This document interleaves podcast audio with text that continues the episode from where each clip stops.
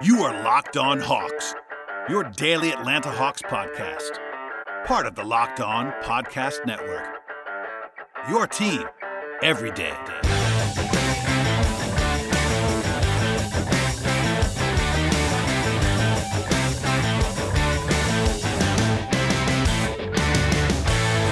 Hello, friends. Welcome to episode 1126 of the Locked on Hawks podcast. I am your host, Brad Rowland, coming to you on a Monday evening into Tuesday. Today's episode is brought to you by Truebill. Truebill is the new app that saves you money by helping you identify and stop paying for subscriptions that you don't want or don't need, and it can even negotiate better deals on those that you want to keep. Today's podcast, we'll get into a lot of different things about the Atlanta Hawks. If you're a new listener, welcome aboard and check out check us out each and every day on this podcast network, making it your first listen. And the Locked on Hawks podcast really appreciates your patronage. Today's show is going to get into some injury updates, some mailbag questions, a look at the first 21 games of the season, and even a look ahead briefly to Wednesday's game between the Hawks and the Pacers with this bizarre and uh, interesting and probably much needed three day break for the Hawks in between games. So we'll start at the top here with some injury updates. Uh, if you missed this over the weekend, Bogdan Bogdanovic and Cam Reddish both left Saturday's game in the first half with injuries. And Nate McMillan, the head coach of the Hawks, of course, indicated that they will both have MRIs after the contest. Those MRIs happened on Sunday, and the Hawks released their unofficial injury updates on Sunday evening.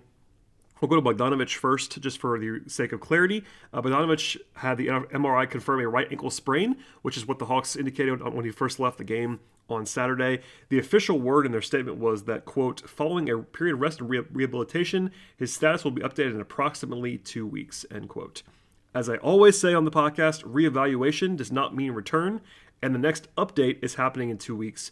That does not mean he's coming back in two weeks. Now, he could, that's always worth saying.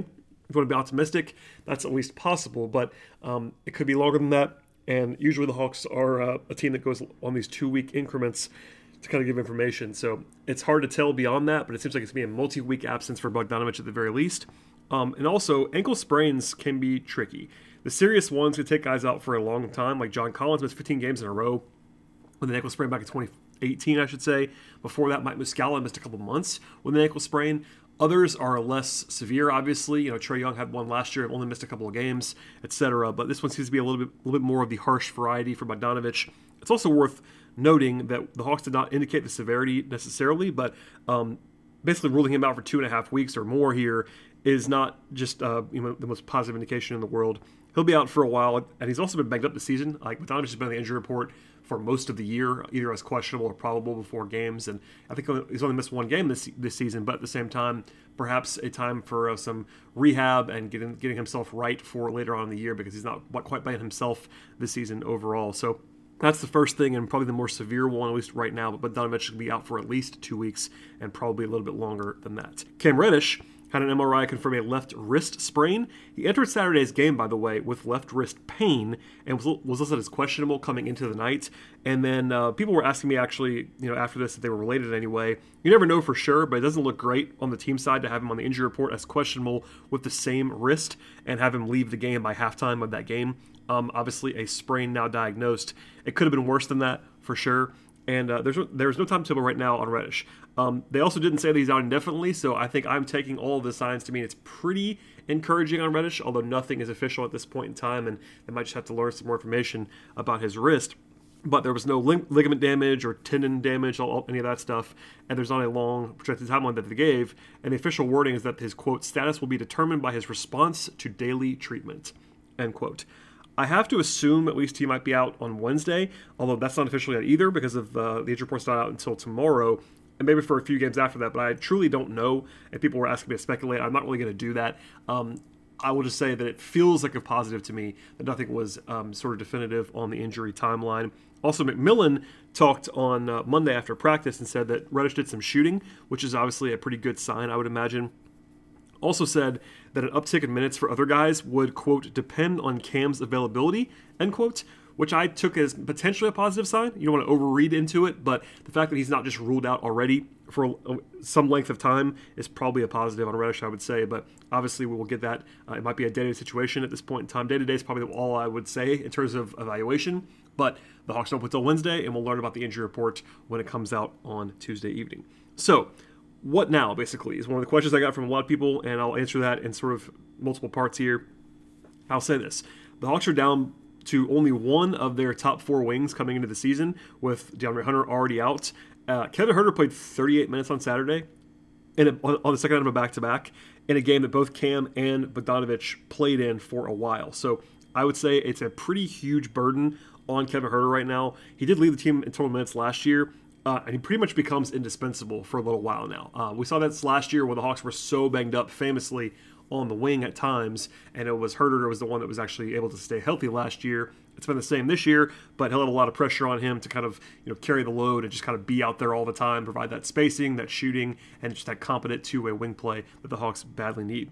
From there, there are a lot of different options to fill the minutes without without without Bogdanovic and Reddish. Obviously, the Reddish thing could not be so long, but I'll, just for the sake of record keeping, those two guys, um, Bogey and Reddish, have averaged about 50 minutes per game this season combined. And it's been like 53 or 54 since Hunter went down. So that's not like two full time starter load minutes, but still a lot of minutes to fill with other guys. And Reddish has been playing more since Hunter went down in general. Um, just for the record, Solomon Hill started the second half on Saturday alongside Huerter, and McMillan has indicated time and time again that he trusts Solomon Hill to play minutes. We saw that last year. Obviously, he is the most, uh, he's not the most loved guy in terms of the fan base. He's pretty polarizing um, through that lens and with what I see on Twitter and all that stuff. But McMillan definitely values Solo and the safety that he brings on defense in particular. He'll execute a scheme. He'll um, you know call stuff out. He'll be in the right place at the right time defensively, and McMillan definitely values that. At the same time, he does hurt them on offense. Um, even as someone who likes Solomon Hill and probably values him more than most, the offensive side of the floor is uh, is a negative for Solomon Hill, obviously. Um, so especially when you compare that to Bogey, you don't want to play him too too much. It sort of drags down the offense. I think he'll be in the rotation. Um, I'd be pretty surprised if he wasn't playing at least some minutes on Wednesday if both um, Bogey and Reddish are out of the lineup. And he might even start on Wednesday, but I think you could pencil him in for some kind of role in the future. The other guy who's pretty much a natural fit would be Timothy Luwawu-Cabarrot. He played a season high 13 minutes on Saturday, and it was kind of the only time this year that he's actually been in the rotation in terms of like a full blown thing, and that was only after halftime following the two injuries. He's the most traditional like wing option the Hawks have right now to fill in. I've said all year long, he's a rotation caliber player. He's not going to blow you away, but I think he is a guy who has played on quality teams before and not killed them. He's a two way guy in a lot of ways. Defensively, he is solid enough. He's pretty big. Offensively, he's better than Solo in terms of what he can offer. He's more of a bomber. Not a great shooter, but someone who's more willing to shoot potentially and uh, get guarded out there, almost more importantly. And I would guess he will play pretty regularly. If it was up to me, I'd play him pretty heavily early on just to see how this goes. Um, I'd probably have him play 20 minutes or more on Wednesday if both guys are out, but uh, he is an option. We saw him at least a little bit more in the second half on Saturday. The other options beyond Solo and TLC, who are the most like plug and play guys, are you know a couple of those are Lou Williams and Delon Wright. They're both already playing in the rotation recently. They both could play more though. Lou's played at eight straight games, uh, 15 minutes a night or so, and obviously he's the offense first option. He is quite small and definitely more point guard size, but has played the two in the past at times. Delon Wright has played in 11 straight games, and he's been playing almost the same amount of minutes as Lou. They've been paired closely together. Wright is bigger and a better defender, but obviously a little bit less juice on offense. Um, more of a wing sized player, though, which could have some appeal. I might just use Delon as a wing during the stretch and kind of have Lou run the offense and only play when Trae's off the floor. I wouldn't mind that as a strategy in general. I don't really love the Trae Lou minutes anyway, and I think that DeLon actually might work well with Trae. He's not played with Trae really at all this year, um, but that might be something to try in this stretch because you take the um, the sort of the, the play initiation off of Wright's plate and let him do other things. That's probably useful for him. One of the troubles is though that if you get into lineups that have Delon Wright and Solo together, or Delon Wright and TLC, or TLC and Solo, if you're playing Capela as well, you get into some spacing issues for sure. I think you want to avoid lineups that have two of the Delon solo TLC group. And if you have to play two of those guys, maybe play Collins at center so you have a little bit more spacing, a little bit more juice. So McMillan's going to have some uh, some juggling to do, let's just say, in the rotation. Um, the Hawks also have Skylar Mays, who they called up from the G League. We'll get into the rookies in a second on a mailbag question that I was asked. But in terms of Mays, he's he was at practice on Monday. Uh, he was actually in the rotation at times last year as well. He played nine minutes or more 13 times last season. Not like a full time rotation guy last year, but definitely was in the rotation at times and has you know shooting guard size. He's not the biggest guy in the world, but can play defense, um, make the right play, etc. Um, he's not like a veteran necessarily as a second year guy, but he is older, and uh, I would say he's pretty trustworthy. To operate the schemes. Uh, you know, I, you know, he's 24 years old, for instance, and Nate trusted him a little bit last year, so he's another option to keep an eye on. Who's already uh, was, was at practice today and could be someone that they could maybe look to for a few minutes on Wednesday. Um, I'll have a little bit more on this scenario in terms of the rookies and impact there, but I'll just say this as a final thought in this first segment. Um, it's an obvious it's, it's, an obvious loss to have no Bogey and no Reddish. Um, Bogey's offensive spacing and juice is definitely missed. Reddish's defense and also a little bit of secondary playmaking uh, will be missed as well. Um, it's kind of a perfect storm right now. You know, clearly the Hawks. I've, I've kind of described their three best players or three most valuable players this year as Trae Young, John Collins, and Clint Capela. I still mean that, but they're they're now reaching the point where the where the wings become um, it's kind of uh, a struggle, let's just say. So Huerter becomes extremely important for the next little while here, uh, but nothing else. They have some depth to piece through this thing, and McMillan's going to have some uh, some juggling to do in the coming days. Uh, before we get to some mailbag questions, though, and some other things on the podcast, a word from our sponsors, and the first of which is Truebill. Do you know why free trials renew without your consent? It's a business scam that's out to get you. Don't let corporate greed pocket your money. Instead, download Truebill to take control of your subscriptions. Truebill is the new app that helps you identify and stop paying for subscriptions that you don't need, don't want, or simply forgot about. On average, people can save $720 a year with Truebill, and because companies make subscriptions hard to cancel, Truebill makes it incredibly simple. Just link your accounts, and Truebill will cancel your unwanted subscriptions in one tap. Your Truebill concierge is there right with you when you need them to cancel unwanted subscriptions so you don't have to. And Truebill is awesome for someone like me who has a ton of subscriptions across the landscape. Sports makes it so I have to keep a wide swath of information, and it's really, really valuable to have Truebill to make sure that I don't get bamboozled. Truebill has over 2 million users and it's helped them save over $100 million. Don't fall for subscription scams. Start canceling today at truebill.com slash locked on NBA. Go right now to truebill.com slash locked on NBA. It could save you thousands per year. Truebill.com slash locked on NBA. In keeping with the rotation discussion from before the break, I got a lot of questions about Jalen Johnson in particular, um, even some about Sharife Cooper, but mostly about Johnson in the aftermath of the injuries. And they ranged from kind of asking if Jalen was going to play in Atlanta now because of um, you know all the absences, also, questions about why he didn't play on Sunday in College Park, to yelling a little bit about why he hasn't already been playing. So I'll touch on all of that now with regard to Jalen Johnson. Uh, first, he missed Sunday's game with the Skyhawks in College Park with what the team said was a non-COVID illness. So no word on how long that he might be sidelined with that, but obviously that's why he didn't play on Sunday. And also, College Park's on a four-game road trip right now, so it's a little bit more difficult to pull guys back and forth since they're not just in College Park. And um, I'll say this: Skylar Mays got called up by himself on Sunday to the Hawks. And I think that's the first time this year that all three guys of the you know the Mays Johnson Cooper trio did not move as a unit. They've been going back and forth together, and Mays went up by himself, which I thought was noteworthy. I think he's the most plug and play option in a lot of ways. You know, talked about it a little bit earlier, but he is the only second year guy of those three, and there's a pretty big experience gap between him and the two rookies. Where you know Cooper and Johnson were both one one and done college guys. Mays was a college veteran who was in the system last year. He's 24 years old. He's also the closest thing to a perimeter based wing of the three. Obviously, Cooper's a point guard, and Johnson, we'll get into a second, is more of a big right now. So that's also worth noting in terms of that uh, that safety factor with bringing in Mays.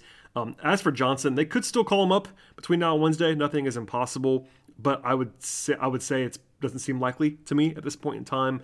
I would not project Johnson to actually play on Wednesday or the near future when it comes to rotation minutes overall. Um, for one thing, Nate's been pretty clear in saying that developmental minutes are not really happening at the big league level this year for the Hawks. He's pretty old school and seems to approach every game in terms of like almost with blinders on. You kind of just play that one game and don't really consider the future. Like I've always thought he plays guys too long in garbage time. I've always thought that he doesn't really take into account like back to backs for vets, all that stuff, unless he absolutely has to. And that's kind of the same thing here when he's just trying to win that game. And that's uh, not exactly the most um, rookie friendly environment in a lot of ways. I would like to see Johnson at some point already this year but I think the slow start of the Hawks might have curbed that chance a little bit too, because once the Hawks got behind, there's some more urgency to kind of try to win games, and I think Nate just trusts the veterans more, and that's kind of you can certainly argue about that, both sides of that. I know fans want to see Jalen Johnson; he's definitely more talented than some other guys that the Hawks have been playing, but rookies are bad. And I say that all the time, and I say that with love. I like Jalen Johnson a lot. I love that draft pick. I praised him at Summer League. This is not an anti Jalen Johnson take. It's more of the fact that most rookies, the vast majority of rookies, are not very good, and the Hawks are trying to win right now. It's kind of a tough scenario through that lens. Um, McMillan actually got asked about Jalen on Monday at practice about why he's in College Park. Basically, McMillan said, and I quote, "Because he can't get minutes up here with us, so that's what it's for, and that's what we want him to do." End quote. Uh, that's pretty direct from Nate. Uh, he wanted to say that the Hawks would, would need more injuries slash absences to get Johnson in the rotation. So that was fairly definitive. And I talked about this a little bit, but you know McMillan valuing the experience for sure.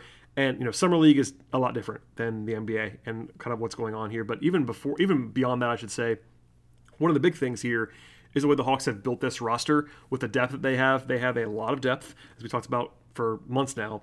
Um, I also kind of tried to warn, warn people this is going to happen. Johnson was not in a position to play this year because of all the guys the Hawks had in front of him. And positionally, it's not the most natural fit. I understand why the natural reaction is you see two guys go down on the wing and you and you think, oh, Jalen Johnson is a forward and he can step in and play. But in College Park, he's basically been a big the entire time. He's playing the four and the five exclusively. He played a lot of five, started at the five last week at one point. Um, and I know he has the ability in theory to play some three, but I think Jalen Johnson is a four as a primary and might be more closer to the five at this point in time. Now, um, more importantly than that, even the College Park runs a lot of stuff that the Hawks run on purpose, but Johnson's not been playing the wing at College Park, so he's not going to know the assignments that the Hawks are doing on the wing. And so I would say on top of the rookie curve that everybody has, Nate McMillan is not the kind of coach that's going to come in and want him to run stuff that he's not been running already in the big league setting unless he absolutely has to. Um, and obviously, the Hawks have depth in the front court. So, you know, they have Collins at four, who plays some center and is playing at an all star level. They have Gallo making a bunch of money and driving second unit and, you know, taking, taking a lot of shots. They have a starting center that's an all defensive caliber player in Capela. Um, they have Okongwu coming back. They have Gorgui Dieng to plug holes. And Nate obviously trusts guys like even Solo and TLC over Johnson. So I get the natural complaint is to go, you know, Solo versus Jalen in terms of like traits and what guys can and can't do. And I totally understand the um, urge to do that. But I'll just say this everyone understands that Jalen's more talented. No one questions that. Um, and would give them more juice on offense and more upside. But that's not really what the calculus is right now for Nate McMillan. He wants to uh, play the guy that he trusts more. And that's kind of where we are at this point in time. So ultimately, it wouldn't be shocking to me if they tried to call Jalen up at some point and and play him. Um, and I'd be in favor of getting him some experience on the floor. That is pretty valuable, and I, I, think the Hawks can afford it on some level in a small role. I just think it may not come right now based on what Nate was saying today. And uh, as of the podcast right now, Mays is with the Hawks and Johnson is not. So if you ask me who's going to play more between those two guys, I would lean towards Mays just out of necessity. Um, from there, quickly, I'll touch on a uh, question from Bruce about Trae Young. Um, Bruce asked, um, actually mentioned Nate Duncan and Daniel Leroux, and they had Trae Young in their first team All NBA through a quarter of the season. He asked me if I discussed that on the podcast. Um, I'll say this: Trae Young won the Player of the Week award for the Eastern Conference, which I kind of alluded to after the game on Saturday as a likelihood. Uh, he was pretty much the leading candidate um, by a lot. Um, he averaged you know, robust numbers, let's just say, this last week, and I thought he was going to win it. He definitely did.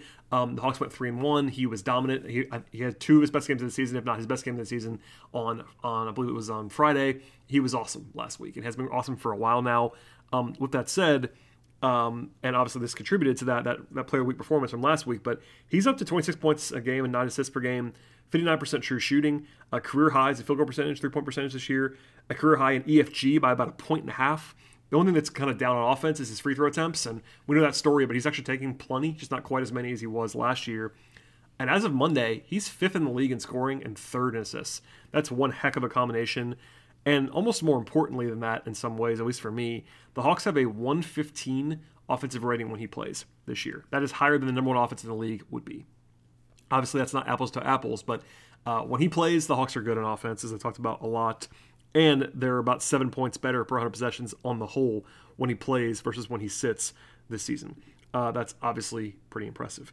Um, as far as the All NBA claims, you know, it's kind of backed up a little bit right now. The guard line, other than Steph Curry, who's an obvious first team guy, um, I could certainly argue, and I think Nate and Danny did a good job on their podcast, which I've been on before, um, that Trae is having the best season at this particular moment. Will, will he be first team? Uh, I think probably the money would be on no on that one, but he definitely is capable of doing it. And right now, I think I probably would give him that nod too next to Steph. At the moment, he's a top 12 player in the league by EPM, and number three in the league in uh, offense behind Steph and Jokic. Um, Raptor has him as the third best offensive player in the entire league, um, as well behind Steph and Jokic, and they hate his defense more than EPM does. But I think his defense has been better uh, for the most part this year. And also, as a matter of record keeping, if Trae makes All NBA, and this is, by the way, any of the three teams for All NBA, he makes about $35 million in extra money on his deal from about 172 over five years to 207. So obviously, he wants to make All NBA. The Hawks will be hurt a little bit by salary cap stuff if he makes it, but I'll just say this as far as the question is concerned. Um, I think that I would pick Trae to make All NBA at this point in time. Would it be first team? Probably not. But I think as long as, long as the Hawks keep winning, um, his numbers will be there, he, and he's obviously the huge driver of their offense. So um, to answer the question, I think his offensive and really overall appeal is going to be there. All Star is going to be a virtual lock at this point. Obviously, he should have made it last year, which we discussed ad nauseum on the podcast. But All NBA is definitely in play, and uh, the Hawks have, should at least be thinking about how to um, spread spread the wealth or luxury tax stuff if he makes some extra money on that contract. Um, all right, before we get to the rest of the podcast, a couple more things to hit on on the show today. A word from our sponsors on the show, and the first of which is betonline.ag. Football season continues, and the march to the playoffs is here, and BetOnline has you covered all season long for more props, odds, and lines than ever before. BetOnline remains your number one spot for all of the sports action this season, and you can head to our new updated desktop and mobile website to sign up today and receive a 50% welcome bonus on your first deposit. That's 50% extra cash and a welcome bonus on your first deposit if you use the promo code LOCKED ON to receive that bonus. One more time, that is promo code LOCKED ON to receive that welcome bonus from betonline.ag. With basketball, football, NHL, boxing, UFC, golf, tennis, auto racing, and much, much more, in addition to your favorite Vegas casino games, do not wait to take advantage of this amazing offer and all of the amazing offers available for the 2021 season. BetOnline is the fastest and easiest way to bet on all of your favorite sports, and one more time, a 50% welcome bonus on your first deposit if you use the promo code LOCKED ON to receive that bonus. BetOnline, where the game starts. All right, and finally on the podcast today, we'll check on on the Hawks' progress after 21 games. You know, it's basically their quarter mark. You know, technically the 20 and a half game mark is a quarter of the season, but uh, we're at 21 now. The Hawks are 11 and 10, of course. And before Monday's games in the NBA, the Hawks are number three in offense, number 22 in defense, and in the top eight in net rating. That's a pretty good profile for this team overall. They are uh, really good in a couple areas in offense. Number two in the league in turnover rate. That's obviously excellent. Top 10 true shooting percentage. That's a pretty good recipe overall. Free throw rate is down from last year, but not you know totally cratered. Definitely down, but not a ton. Um, and then defensively, they actually have allowed fewer points per possession this year than they did last year. It's just that the league overall profile in terms of scoring offense is down in the league essentially, which is what makes Trae Young's performance even better. By the way, is that Trae is doing what he is doing in a lower scoring environment, and he's actually having his best year of his career so far in terms of the stats and the shooting and all that stuff. And true shooting is down, points are down, etc. So the Hawks have to adjust to that, but they've been playing pretty darn well recently to kind of erase that early season swoon. And um, just going by the metrics right now, the Hawks are in pretty good shape. In fact, the projection systems that I kind of tracked throughout the season have kind of warmed up to the Hawks a little bit in the last couple of weeks. With good reason, as they started to win games. Uh, 538's Raptor model has the Hawks for 49 wins again, um, tied for fourth in the East. Um, their ELO model, which is more based on what's happened so far this year and less on the players, has 47 wins. Um, Sportsline, which I do a little bit of work for, has the Hawks actually at 44 wins. This is their lowest projection that I've seen. It has them at, I believe it's seventh in the Eastern Conference. ESPN has them at sixth in the East with 46 wins. Um, if it's me, I would have them in that 48, 49 win range right now. It might be closer to 47 when you factor in the injuries. You know, if you told me that Reddish missed some time and Bogey misses three or four weeks here, plus Hunter, they're going to have some trouble. Um, particularly if they were to still be out. Like Bogey still when they go on that long road trip, which I'm not going to talk about a ton right now, but they go on this long road trip to the West Coast uh, in late December, early January. If Bogey is still out by then, that is some trouble. And Hunter in, in particular, because um, that's when they have some tests, and the West Coast can uh, obviously be taxing, as we saw earlier this season. This season, but between now and then, they can stay afloat. They have some a pretty friendly schedule in terms of home games, etc. They have some longer breaks, but um, we'll see what happens there. But I would probably have the Hawks, you know, only a win or two down from where I was preseason when I when I had them for 50 wins, and I think they're in pretty good shape at this point in time, despite the slow start and the injuries. Uh, last thing on the show is that the Hawks play the Pacers on Wednesday. Um, we don't know just yet what the injuries are going to look like for either team, and that's uh, worth that's worth pointing out as I'm recording this about two days beforehand. But Indiana lost to Minnesota um, tonight. They actually had a back to back on Sunday and Monday, and they'll have a day off on Tuesday. But the Hawks, Hawks will actually have the rest advantage uh, because they won't have played in three days, and the Pacers will be at least not totally worn out, but still a I would say a stealth rest advantage in this game. Um, you have to assume that Bogey, Hunter, and Okongwu are out. I think Reddish is probably likely to be out, but that's obviously a guess on some level. TJ Warren is still out for Indiana, at least unofficially. Um, he's not played this season. Um, and Indiana has home court, obviously, in this game. They've been much better at home than on the road this season, so a slight edge to the Pacers there. They're not elite at really anything, but they're pretty good at most things. You know, Domantas Sabonis, Malcolm Brogdon, um, Miles Turner are their three linchpins. Caris LeVert is obviously a wing scorer for them. Uh, Turner's been really good this year. Uh, Sabonis is kind of what he is, but they're average-ish on offense and defense. They're good at rebounding, I would say overall, and do a pretty good a job in shooting efficiency at both ends of the floor, making shots and preventing shots. But they are not good in turnover margin on either end of the floor, uh, both protecting the ball and creating turnovers.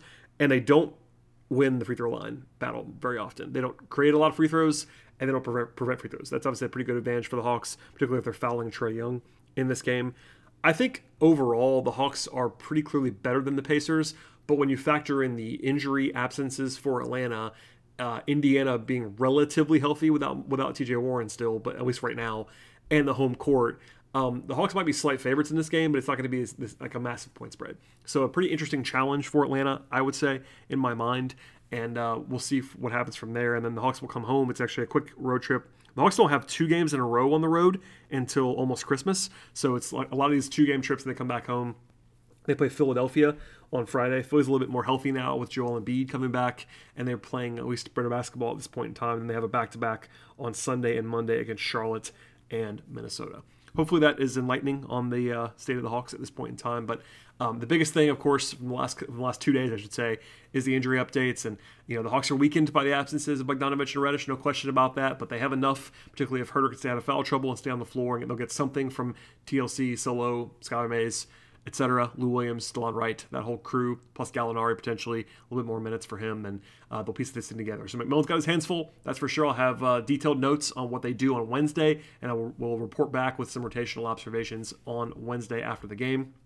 But please, please, please subscribe to the show. If you are new listener that might enjoy, enjoy this podcast, please tell your friends as well. But the biggest thing is to subscribe via the platform of your choice, whether it be Odyssey or Spotify or Apple Podcasts, wherever you enjoy podcasts, you can find us there. Five star ratings are very much appreciated as well, and reviews. And follow me on Twitter at BT Rowland. Follow the show on Twitter at Locked On Hawks. And by the way, I can announce this now. I rarely do this, but I have the show already recorded, so I can say this now. Ben Ladner, old friend of the podcast, will be back on the show tomorrow night. So that's another ha- uh, podcast happening between the game between now and the game on Wednesday. So you have this podcast going up Monday night into Tuesday. You'll have myself and Ben uh, Tuesday night into Wednesday, and then another show on Wednesday night after the game in Indiana. Stay tuned, everybody, and we'll see you next time.